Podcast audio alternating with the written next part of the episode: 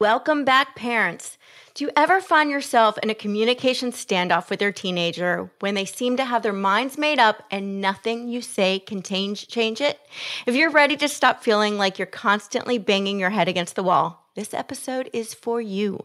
Today, we're going to talk about how to unlock the persuasive power within us with best selling author and change navigation, navigation expert, Michael McQueen. He's going to share insights into what really drives defensiveness and stubbornness in the brains of our teens and give us tips on how to balance our kids' need for autonomy with our own need for authority. Michael, welcome to the show.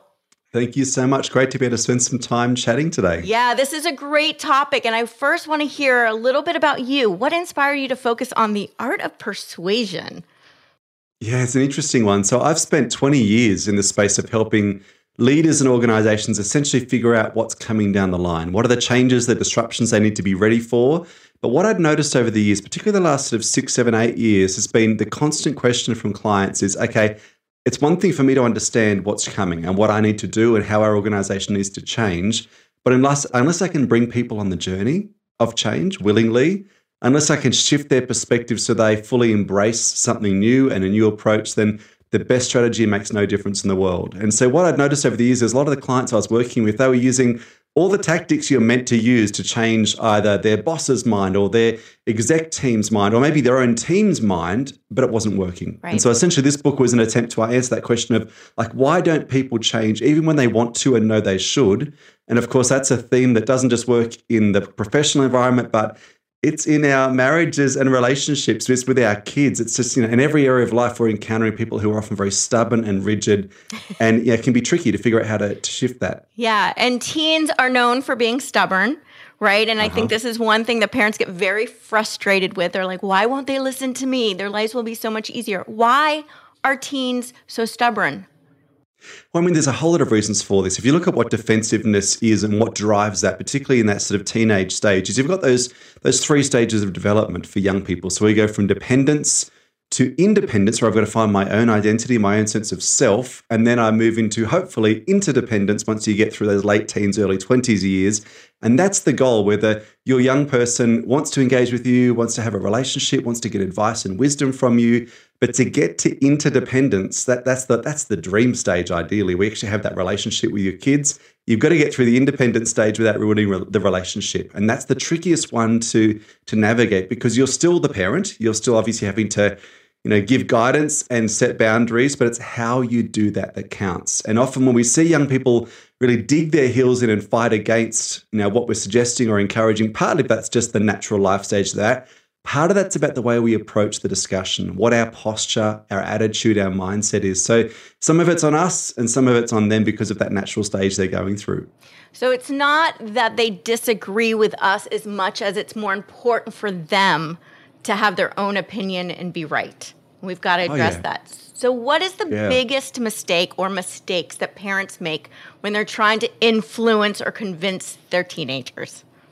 I think the first thing that we we don't generally do well as parents. And as a father of an eight year old, so I mean, my little one is not quite at the teenage stage yet, but we even see some of that defiance oh, yeah. start to kick in even at this age. I mean, this starts pretty young. Is that you've got to check yourself and look at how. How open and curious are you actually being in your approach to engaging with them? And sometimes we go into conversations, we might even ask a question, but we don't really want to listen to the answer. You know, like we, it, it's a tactic, it's a ploy. And so, like, do we really go in with that genuine a posture of curiosity. And when we're trying to get our message through, how do we ask questions in a way that makes the other person feel like we are interested in their perspective? And from our mm. kids' standpoint, that's critical. And sometimes that can be as simple as, you know, you asking a question um, and then you know being very mindful that they may give you an answer that changes your own view and being humble enough to admit that actually that's a good that's a good point. I hadn't considered that before that's very powerful. And for a lot of parents, that's the, the greatest fear in the world of like, you know, what if I go into the conversation and my kid gets one up on me? And that's okay because if we're wanting them to be young people who grow into adults who are able to question and challenge in a healthy way, that's got to start at home. So how do we ask questions and be really open to the, you know, open to the answer, but also even the phrase and way, or the way we ask questions matters. You know, instead of starting questions with words like what, questions like why, I'm sorry, start with what or how. Because if you start a question with why, which is like, why did you do that? It's now a battle. It's like defensive yeah. time. Um, you've backed them into a corner. Whereas if you start with words like what or how, the, the question changes. It's like, what, what made you do that? I'm keen to understand what's going on for you right now. Um, and you know, just giving giving them the chance to speak out loud and giving them the freedom and the agency to do that is is vital. So one thing that's really interesting that I kind of just went like aha about is when we're persuading, it's almost that we're not about persuading. We're not about trying to get our point of view across because I think that's what it sounds like the biggest mistake is is when you go into the dynamic with the only goal of convincing them that you are right. Mm. You're not going to win because the more you try to convince them you're right, the more they're going to try to convince you they're right and now you've created yep. a wall. So when you're yeah. more interested in going, let me understand your perspective so I know that I've in- included that in my thought. And now I know when I repeat back what I'm thinking, I've taken that into consideration. They're more open to hearing it. So yeah. it's more about understanding them than getting them to understand us. Yeah, I mean, that's incredibly powerful. And I think we've got to be mindful that how often as parents we set up what is essentially a battle, a competition, a battle of the wills, really. I, I, saw this meme recently on Instagram and I thought it was so spot on. And the meme was something like, whenever my kid says, I love you, I always reply and say, I love you more. Because it's important they know that life's a competition and that their mum will always win. And great. we so often do this. We and do. of course, all that does is set up that battle of the wills because if you won this time, they want to win next time. Yeah. As opposed to, you know, as human beings who have a deep love for each other how do you actually want to, you want to see the best in that person? How do you make sure they know that that's the case? It's not about you winning. It's not about you having victory. It's about you hopefully getting them to a point where they're they're living their, their best lives. They are living lives that are purposeful and mature and healthy and constructive. And that's your goal. And got, there's got to be a point where sometimes you need to stop and think, is it possible that my expectations are just my expectations and maybe a little bit uncoupled from that goal? Because sometimes we approach our kids with rules and expectations that might even be so deeply unconscious because they're the way we were raised. Yes. And then you step back and go, was that actually necessary? Like, is, is that something that is, is this a battle I really need to fight? And sometimes that's the most important question we've got to ask ourselves before we want to enforce our view is, you know, does, does our will or our view in this matter actually really matter? How do we, you know, how do we genuinely pick our battles? Yeah, the why is really big. And if we, I, I think when kids ask why and your only response is because I said so, I yeah. tell parents that's a good sign that you may want to rethink it. Because if that's, that's all exactly you can come right. up to, come up with, yep. may not be a good reason. So I, I love yeah. that. And then I think the other thing that kind of hit me too when you were talking about this is that we when our kids are little and they do something well and they win, we're like, yay. And when they become teenagers, it does, it becomes a competition. And rather mm. than being proud of them for being able to like def- voice themselves and speak up for themselves and actually win an argument, we're like, you can't win an argument anymore. Like, then that means we lose. Instead of going, oh my gosh, that was so good. You're like learning to speak for yourself, and that actually is really good information. And when you change it to that, it's no longer ego, it's more about teaching. And that's, yeah. I think, when they become teens, that's a dynamic that shifts a lot, which creates a lot of the conflict, like you were saying. Yeah. So, and one of the best ways we can get what we can get out of our young people, if we want to get the best out of them, two things we can offer them trust and grace. Like trust them to make a good choice. And that that that speaks to their best nature, their best selves. And when they're given trust and you say, look, I'm trusting you in this, bear in mind there'll be times when they'll stuff up and they'll do things that you are disappointed with, that they're disappointed in themselves in. And that's where grace comes in. Because if you give them trust, this is about preserving their relationship. Because, I mean, what, what, there's no point making your point if the relationship loses as a result of you, you know, pr- trying to win the argument. And so you bear in mind that there'll be times where you trust them, they fall flat. How do you give them the grace to come back and go, you know what, I'm sorry, that was that. I, I stuffed that up. Because the problem is, if there's this sense of dignity that's so deeply ingrained in us as humans, if there's a sense that the moment we change our minds or suddenly see the light. You know, suddenly I'm like, you know what, mum, you were spot on. Like I stuffed up. I wish I'd listened. Even if, if there's even the faintest hint of like, yeah, see, I could have told you that. Like the, the shame, the embarrassment that comes in, as opposed to giving grace to go, you know what, yep, that's cool. That's just a part of living. I did the same stuff when I was your age. It's cool. Like that's, I think that sort of that sort of mindset is again, it ties back into this comp- competitive nature we often see, and it's just so it's so counterproductive. I remember hearing this great quote from Andy Stanley a little while back. He said, In any relationship, when one party wins, the relationship always loses. And I reckon that is so fundamentally true. Yeah.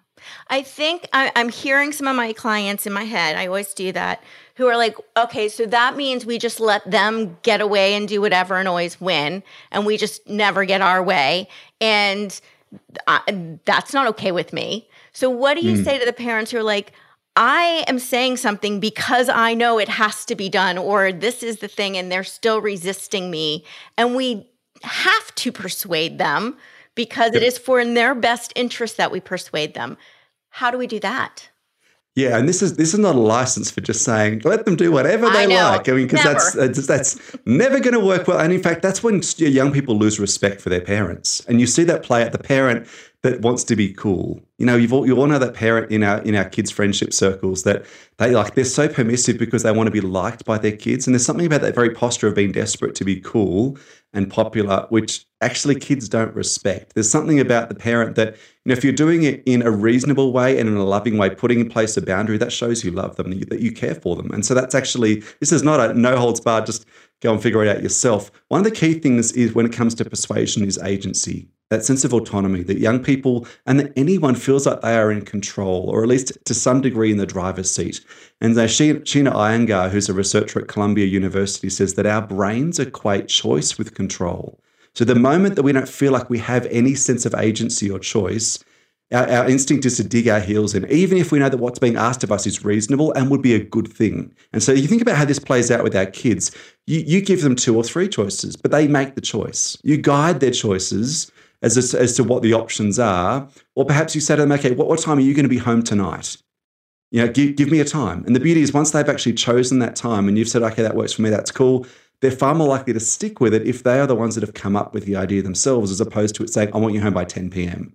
And so giving them that sense of choice, and sometimes you know, just giving them an out can be such a helpful thing. You're giving them the chance to essentially um, choose the option that works best for them, and then they're far more likely to stick with it. Yeah, I think there's so much fear that parents have that their kids are going to choose poorly and make mm-hmm. poor decisions. And then if they make poor decisions on our watch, then we're not going to forgive ourselves for allowing them to make poor decisions. So yeah, I think that's yep. when we stick in our get our heels dug in and say, I am not going to allow that because I already know it's going to be bad. Which do we? Yep. So how do we right? So how do we get past this fear that really is what's pushing us to control so that we're allowed to give our kids the agency that they need to learn how to develop even though yeah, they I mean, may not do it well. Yeah. Well, the first thing is to realize, I mean, just go back and look at your own life and how many of the decisions you made that were actually poor decisions and didn't go, well, probably parent the decisions your parents were hoping you wouldn't make actually became key moments in your development because that's how we learn. Like we learn as human beings by sometimes making poor decisions, by falling down, having to pick ourselves back up. And in those moments, that's actually just because it wasn't the ideal step, it wasn't the, the fastest journey from A to B, you know, we took a few detours. That was actually a useful experience. So realizing that actually sometimes what can feel in the short term like a stuff up or a mistake becomes a learning opportunity that again, if we if we allow our kids and give them the grace to pick themselves back up, come back, to talk about it with us openly and not feel ashamed or embarrassed, that can be a healthy thing. Also, just think back on our own lives. How many of the decisions we've made um, no one knows about because we they weren't on Instagram when we were 16. You know, like there's that sense that everything is so known now that kids are doing. And sometimes we, we, we set a bar that's very high for our kids because we expect them to, you know, almost their behavior is a reflection on us. Our ego gets wrapped up, up in it as parents. And you know, that's that's never a helpful dynamic. You know, we've all stuffed up, we've all made mistakes that that really in some cases cost us. And the important thing we had is that there were adults around us, not just our parents, but adults around us who, who were trustworthy, safe people who were willing to, to help pick us up and help guide in a, in a way that still gave us choice and agency in the process. Yeah. So we we need to be able to give them that space so that it's not mm. constant, right? Constant battle, constant I need to win. Now I'm going to give you a situation and I want you to help us through it because I hear yeah. this one a lot. Our kid has been on his video game for way too long. We know his homework's due And we are sure, even though he says he's got it taken care of, he's not getting it done and time is ticking. And we're trying to convince him or tell him to put down the put down his game and get to his homework and he's having a fit. And it's not yeah. he's pushing back. Please help yeah. us in that situation. What do we do? Well, the first thing is to be really clear on what, what the outcome is. So, is your goal for them to put down the video game and not play it again for the next week? That's an unlikely goal. And so, how do we set a goal that's reasonable? Maybe it's a case of we want him to put his video games down or put it away for the next two hours and then and do some homework then come back to it. Like this is not a case of like if, if there's enough there's often a level of addiction and we've got to realize for our young people video game playing isn't just the game it's their community it's a sense of belonging their identity. That's where they spend time with a lot of their friends. So it is more than just the game. It's it's so much that comes around that with identity formation. So it's a case of okay how do we realize that we, we both got goals here? Your goal is you want them to do their homework. Um, ideally enough homework time that they get the stuff done required their goal is that they want to still be connected to their mates and have fun. So, what are the boundaries you can set in place? So, you give it to them as a choice. You say, okay, so we've got to get both these things done. Hey, I get it. You don't want to do your homework and be honest with them. Go, I understand that you're not interested in this. I wasn't either at the same age. Just be super honest with them. But we've got to figure this out together. Like, how do you, how did this become a, not you versus them, but you work on this together? We've got to figure this out. We've got to play the game. This is the way school works.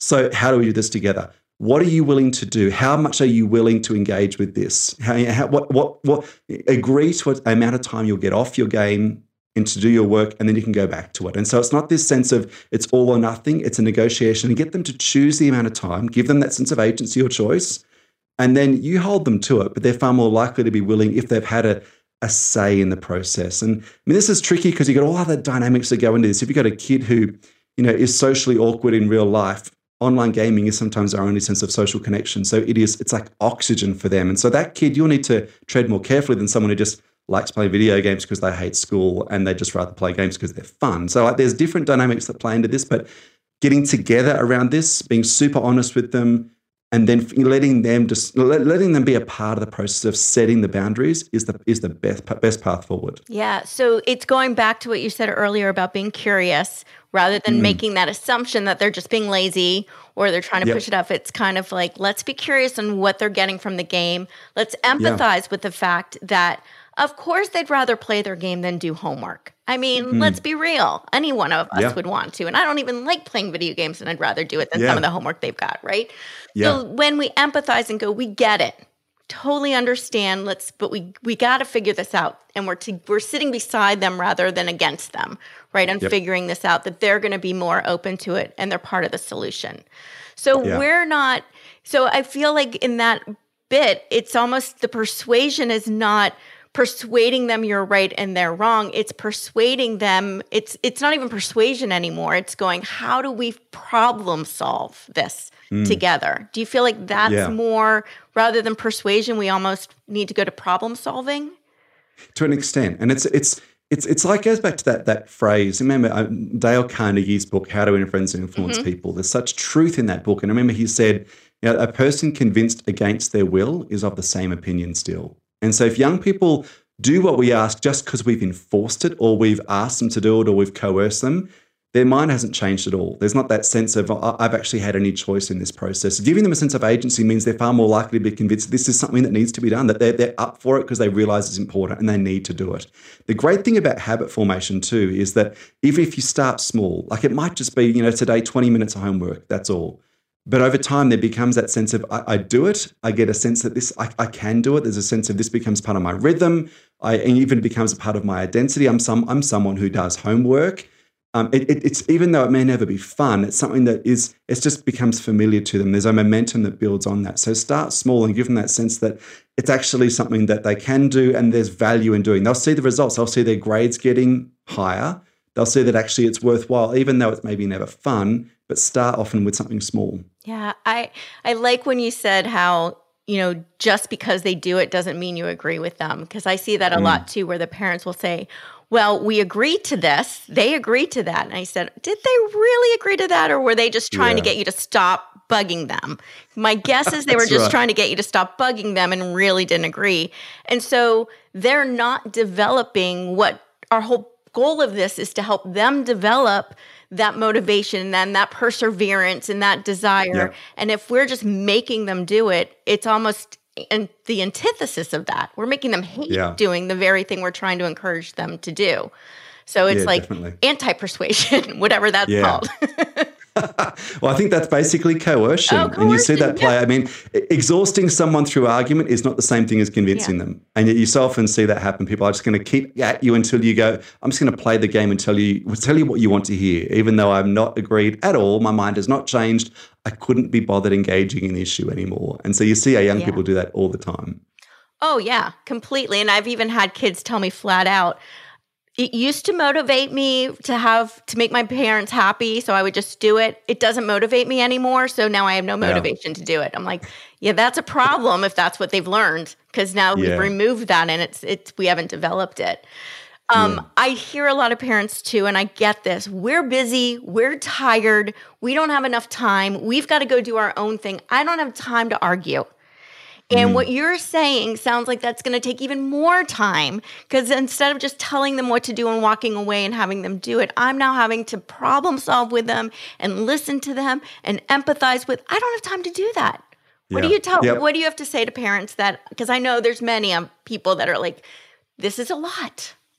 Yeah. Well, compliance works in the short term. Like even that sense of just do it because I've said so. Sometimes they'll do it, and you know, you scream, you shout, they do it. You think at least it's done. It was fast. It was efficient. But typically, it's short, short, know, short um, investment in the in the short term doesn't take much to make that happen. You quick shout, they get to work. You think, okay, that's done.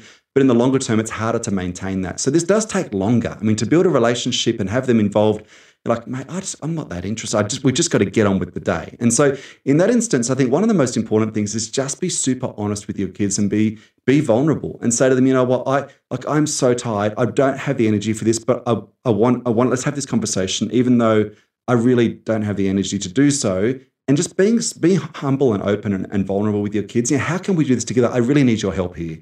Like it, it brings out the best in them. And so the fact that you'll have you have bad days, you have bad days, you days where you lose your temper with your kids. You know, the best thing you can do in that moment, apologize. Just be honest and go, you know what, sorry, I'm I'm I'm flat out at work and I'm just I'm just I'm done at the moment. I'm so tired.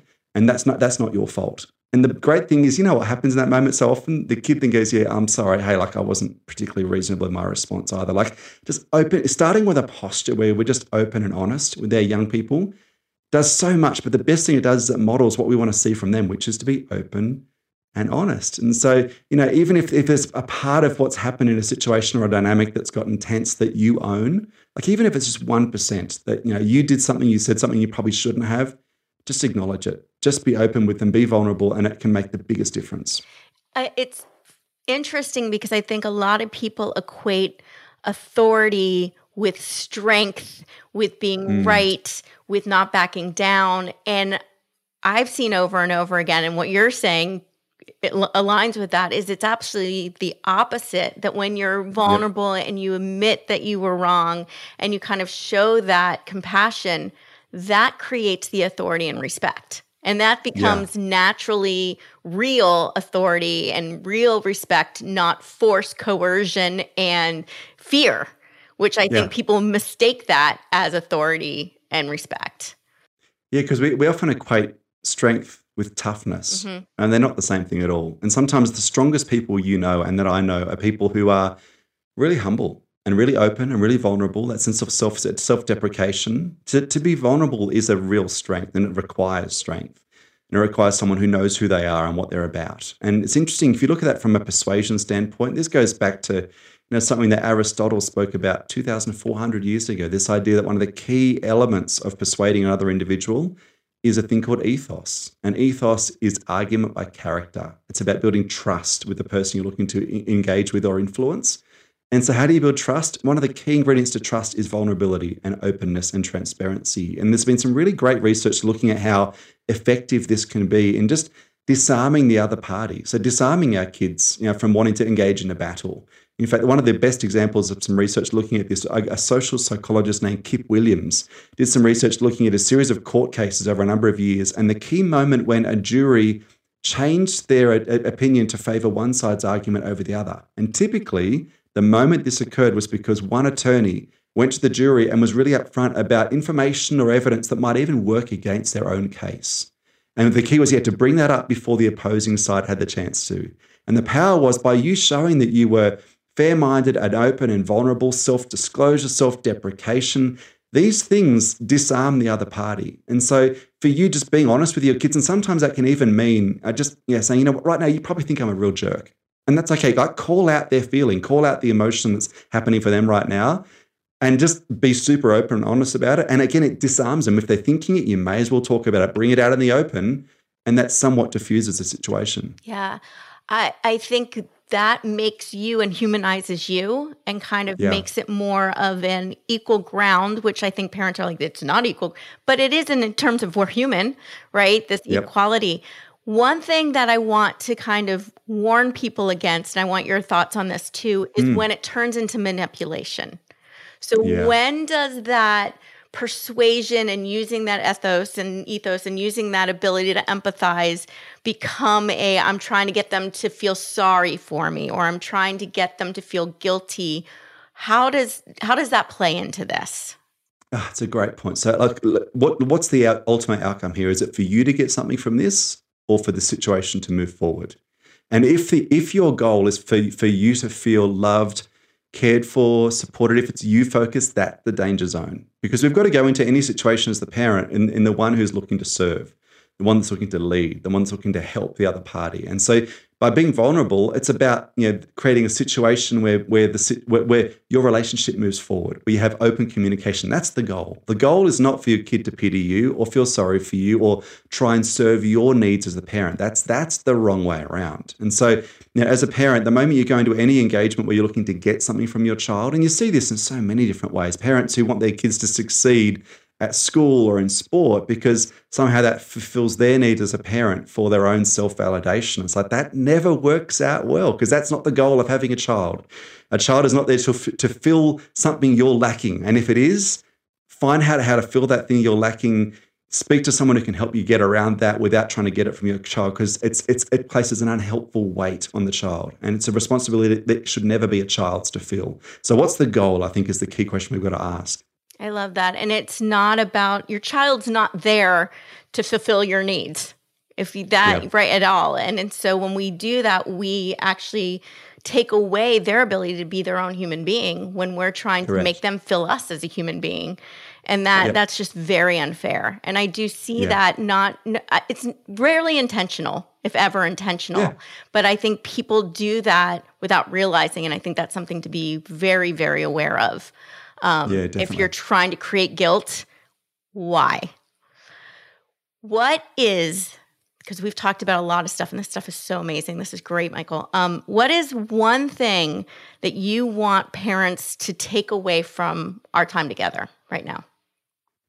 I think the first thing would be that you you control so much of your young person's response just by the way you enter the engagement. I think that'd be the, the, simple encouragement I would give is that when you have those situations where it's tense and it's awkward and there's shouting and there's and things aren't going well, it's not all on you. I mean, some of it's about the young person you're engaging with and the hormones and the life stage and stuff that's going on for them with their friends at school. It's got nothing to do with you but don't add to it. Don't inflame the situation. How in any in any in any context, how do you de-escalate? How do you take some of that, that heat out?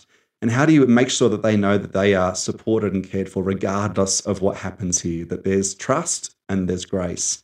And then I would simply say, to in terms of something very practical for parents to try, is when you get to those situations that are tense and difficult, try and get in sync with your kid. Try and do something with them. Something that something happens when we're physically working side by side, and it might be simple as washing the dishes side by side, just doing something side by side with someone if you look at what happens in brain scans, when you're synchronizing your activities with another human being, your brains actually form a, a sense of connection. It's like a mind meld. Mm. And so they'll be far more open to, to you. There's a sense of trust and warmth and affinity. And in fact, you look at some of the work from Dr. Paul Zak, who's done so, some great stuff around oxytocin release. And oxytocin is that, that social bonding hormone if you look at where that's one of the most key foundations for influence is when there's that sense of trust and it's so so deeply unconscious. And one of the things that paul suggests is if you've got a high stakes conversation to, to have go for a walk. Just go for a walk with the person you want to have the conversation with because when you're working side by side you will eventually naturally get in step. You start to match their cadence. When that happens neurobiologically, your brain starts to connect with that other person and it's far more easy to have those difficult conversations. So that'd be hopefully something just simple and tactical that parents could try. That's great. So the one thing that they can do right after they listen to this today is find something to do side by side with their teen and I'm yeah. going to just throw in there the walk is great, but if your teen doesn't want to go and you're trying to persuade them to go by making them feel bad, we're kind of countering exactly what we've talked about. So Correct. find something your teen wants to do, and it may yep. just be sitting there quietly right now because they're not ready yet. It takes yep. time to create that level of trust. So we got to go yeah. really, really slow in that. And the best time to start is today because you're going to get there faster if you start today.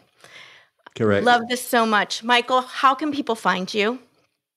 Our best place to follow me would be on michaelmcqueen.net. That's my website. And there's a website for this book, which is mindstuck.net. And there's all the details on the book and how to get a hold of it on there as well. Michael, thank you so much for joining us today. My pleasure. Lovely to speak. Absolutely. And thank you, parents, for taking time out of your busy day to spend with us. You know, I appreciate you. If you found this episode, episode enlightening, which I know I did, take a quick second to click the follow button, then forward it to a friend. And if you want more information on how to best support your teens, you can download my 10 top tips for raising teens at askdrcam slash parenting tips. Until next time, stay curious. Remember, there's always more to the story than what you see.